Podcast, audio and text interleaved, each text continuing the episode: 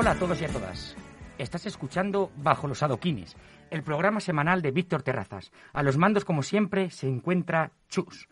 Hoy traemos una de esas historias musicales interesantes, de estas de arqueología musical. Hoy vamos a hablar de la escena de Lagos, el breve reinado de la música disco fan nigeriana de los años 80.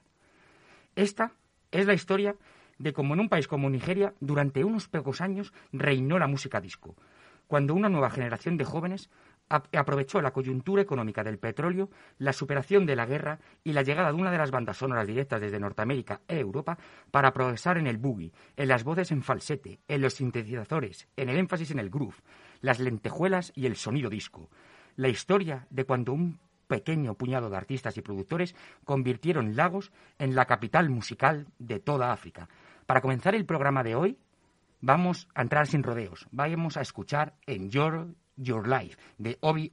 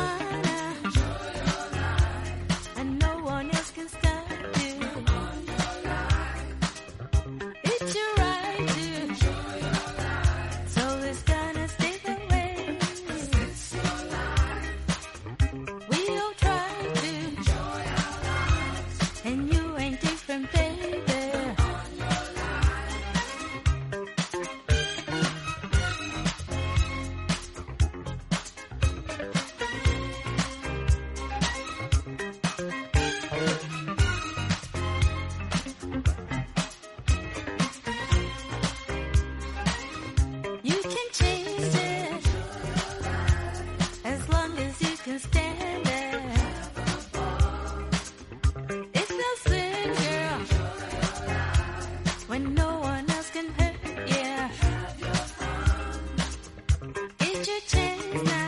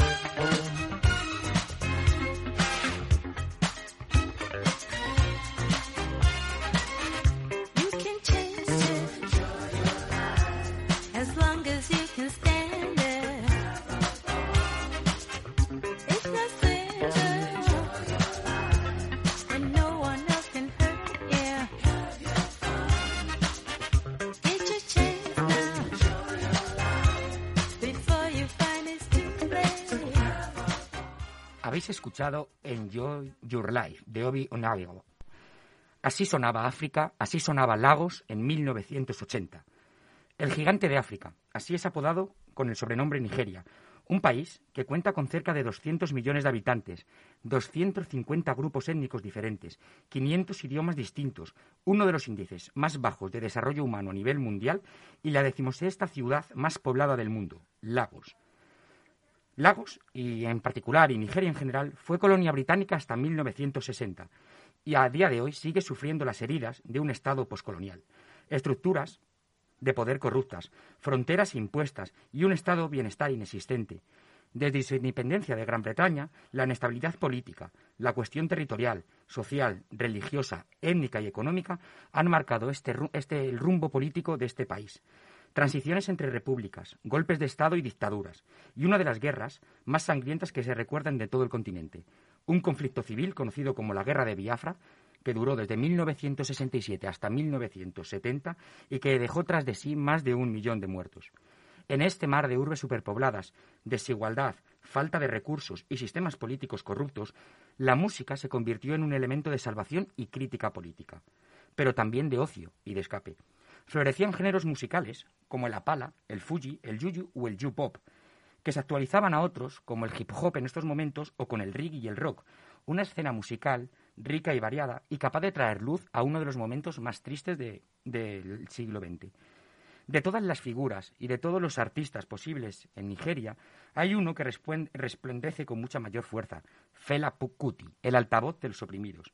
Este artista fue capaz de superar las fronteras musicales y nacionales. Nació allá por 1938 en una familia de clase media y se crió entre la modernidad de la nueva generación urbana que estaba naciendo y la tradición de los pueblos rurales. Sus viajes al extranjero principalmente a Estados Unidos en la década de los 60, le pusieron en contacto con el, activismo político de las Panteras Negras y de Malcolm X, así como un estilo musical muy ligado a James Brown o a Miles Davis. De nuevo en Nigeria, Fela, a partir de los años 60, supo construir un discurso en contra de las élites corruptas, la falta de los derechos humanos, la mentalidad poscolonial y una concienciación africana, Fela, como decía antes, fue el altavoz de las clases más bajas, de los oprimidos de toda clase y condición, y su música nos permite comprender el contexto cultural y político que ha vivido la segunda mitad del siglo XX en Nigeria. Este artista nos mostró cómo la música fue un mecanismo para luchar contra las potencias coloniales y los líderes dictatoriales. Y por supuesto lo pagó en sus propias carnes. Perseguido por las élites, fue detenido más de 200 veces. Incluso su madre murió a causa de las heridas que sufrió en una de estas detenciones. Fela Kuti, junto con su grupo Cola Lobitos, que posteriormente recibieron muchísimos nombres, como Nigeria 70 o África 70 o Egipto 80, sentaron las bases de un género tan ecléctico y tan importante a día de hoy para poder entender el trap, por ejemplo, como fue el afrobeat, un estilo musical que incluso en nuestros días sigue evolucionando y que nació como un cóctel entre el jazz, el funk, el soul, el high life y la música yoruba, la unión entre la música tradicional, la música popular y los estilos occidentales. Para la que le pongáis voz, vais a escuchar la canción Water Not Genemy de Fela Kuti.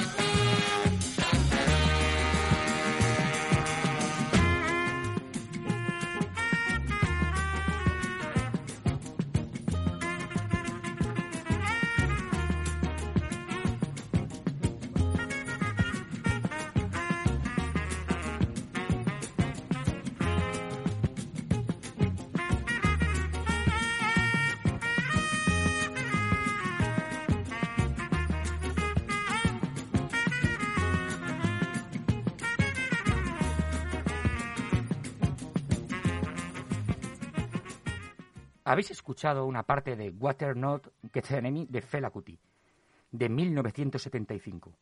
Fela, aunque ha sido de los músicos más prolíferos e importantes a nivel mundial, no fue el único visionario que estableció una revolución musical en Nigeria y más allá en África. Es más, La figura de Cuti no se puede entender sin un artista que ha pasado prácticamente desapercibido durante los últimos 30 años, Geraldo Pino y su banda Los Herbates. Este artista, nacido en Nigeria y de linaje de Sierra Leona, influenciado por el sonido de la Motown y el rocksteady jamaicano, empezó a desarrollar en África diferentes versiones de soul. También fue uno de los primeros en llevar el sonido funk de James Brown a África y uno de los grandes ejemplos es su tema Power to the People, también canción con una gran connotación política. Y es que Pino no solo fue músico, también fue gerente, promotor y empresario. Al final, eh, Pino se convirtió en un ídolo juvenil, que como cuentan en el periódico The Guardian, hace poco en un artículo que sacaron sobre él, cuando estaba de gira por Ghana y Nigeria, en torno a 1965-1967, antes de empezar la guerra, fue una estrella de pop al más estilo Playboy, con un Pontiac blanco descapotable se recorría las ciudades africanas, con ropa llamativa y, lo más importante, con un Jaguar inaudito en África en ese momento, amplificadores importados que bombeaban el sonido de sus instrumentos electrónicos y un sistema compuesto por más de seis micrófonos, algo que era impensable hasta esos momentos.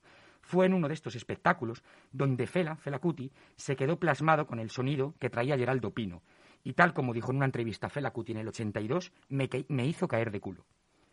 Otro de estos conjuntos a destacar fueron los pioneros del funk africano, de Funkies, otra de estas bandas nigerianas que a finales de los 60, principios de los 70, eh, sentaron las bases de todo lo que fue el afro-rock y el funk, además de añadir música local de su propia región a todo este conjunto.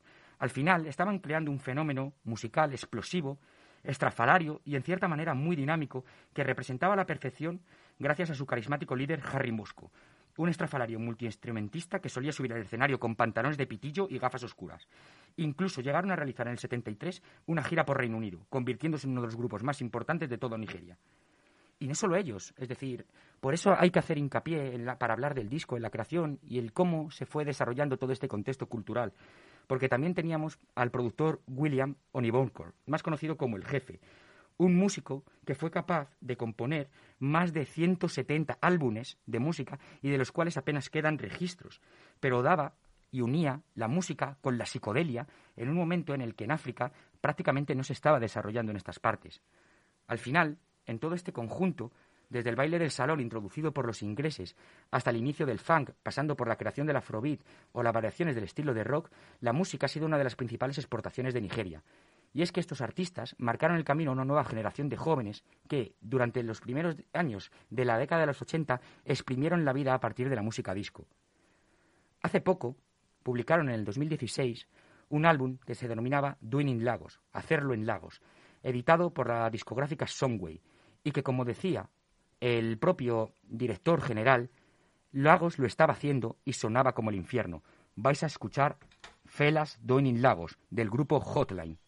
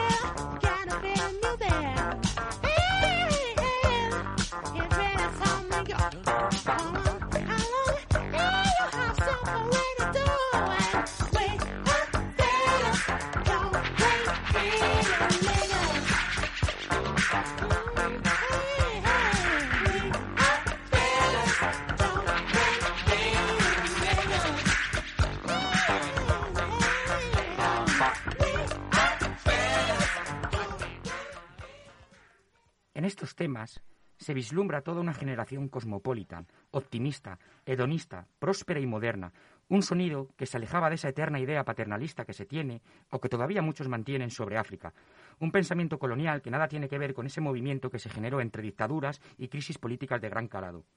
Como ocurre en todas las escenas musicales, multitud de variantes coincidieron para crear algo único, por un lado, los avances tecnológicos permitieron que conseguir micrófonos, sintetizadores, altavoces, bolas de discoteca o guitarra no fueran una odisea como años atrás. Además, Nigeria en estos momentos estaba atravesando un cierto auge económico debido principalmente al petróleo. Las principales ciudades, y en este caso concreto Lagos, se convirtió en el epicentro en donde una ínfima parte de la población tenía dinero. Aún así, esto hizo que empezara a desarrollarse diferentes clubes nocturnos, así como discotecas móviles, donde la gente acudía, gastaba lo que tenía, ya fueran atuendos singulares, cortes de pelo, entradas a discotecas o discos de música. También hay que entender que estamos en 1980. Nos estamos moviendo en este contexto de Guerra Fría. Y Estados Unidos, al igual que Rusia, buscaban aliados y zonas de influencia.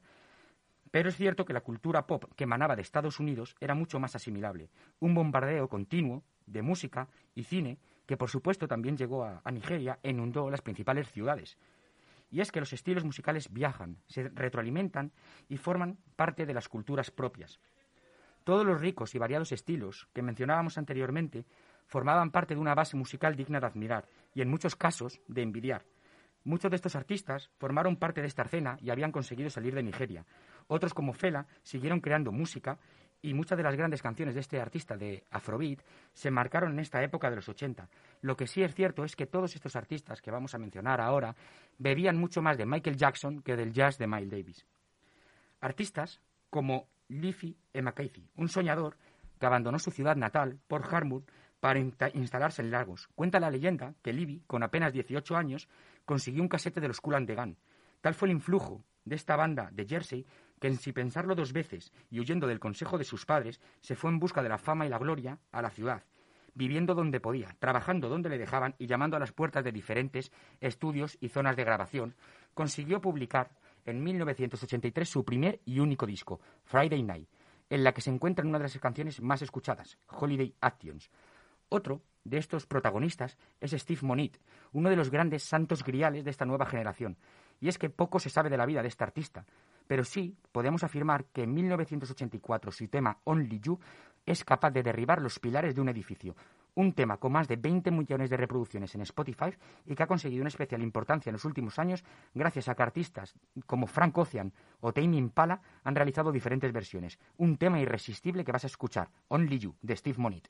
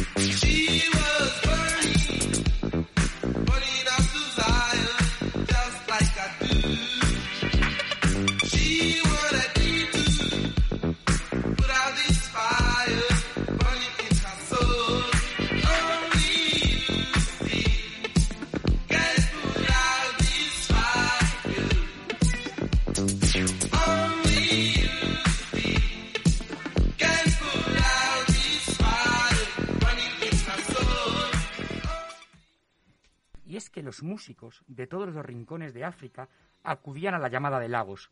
Fueron muchos los cantantes que abandonaron sus países y durante un tiempo transitaron por Nigeria.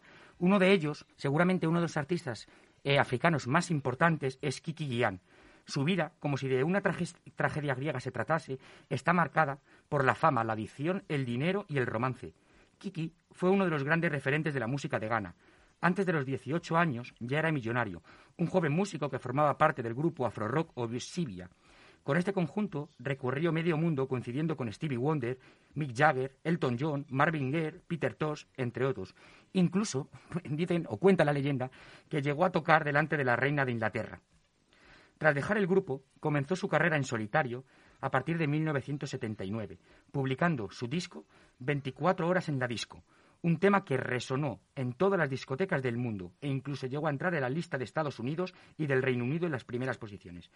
Sus canciones eran una mezcla de juventud, energía y hedonismo.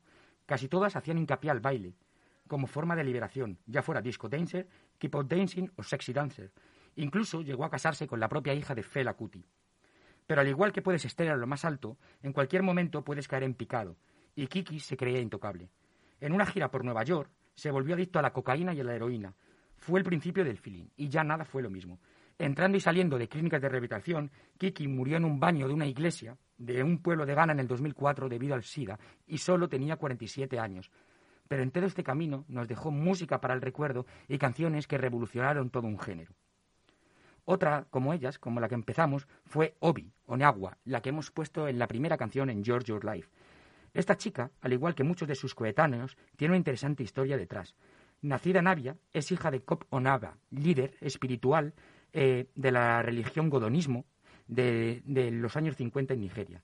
Al igual que otros cantantes, acudió a la gran ciudad debido al amor por la música. Obi se ha convertido en una de las grandes referentes para las mujeres de toda Nigeria, y es que mientras hacía sus pinitos en la música disco, acudía a la universidad y ahora, es doctora en antropología social. Esta pequeña historia es el reinado de la pista de baile de Nigeria, joyas desconocidas que han vuelto a ver la luz 30 años después de su creación. Artistas capaces de revolucionar una discoteca y vidas que parecen sacadas de películas de Hollywood. Así se hacían Lagos y así se hacía en Nigeria, habéis escuchado el programa semanal de Bajo los Adoquines con Víctor Terrazas. Vamos a terminar este programa haciendo un repaso un poquillo con Kiki Gian y escuchando Disco Dancer de 1979.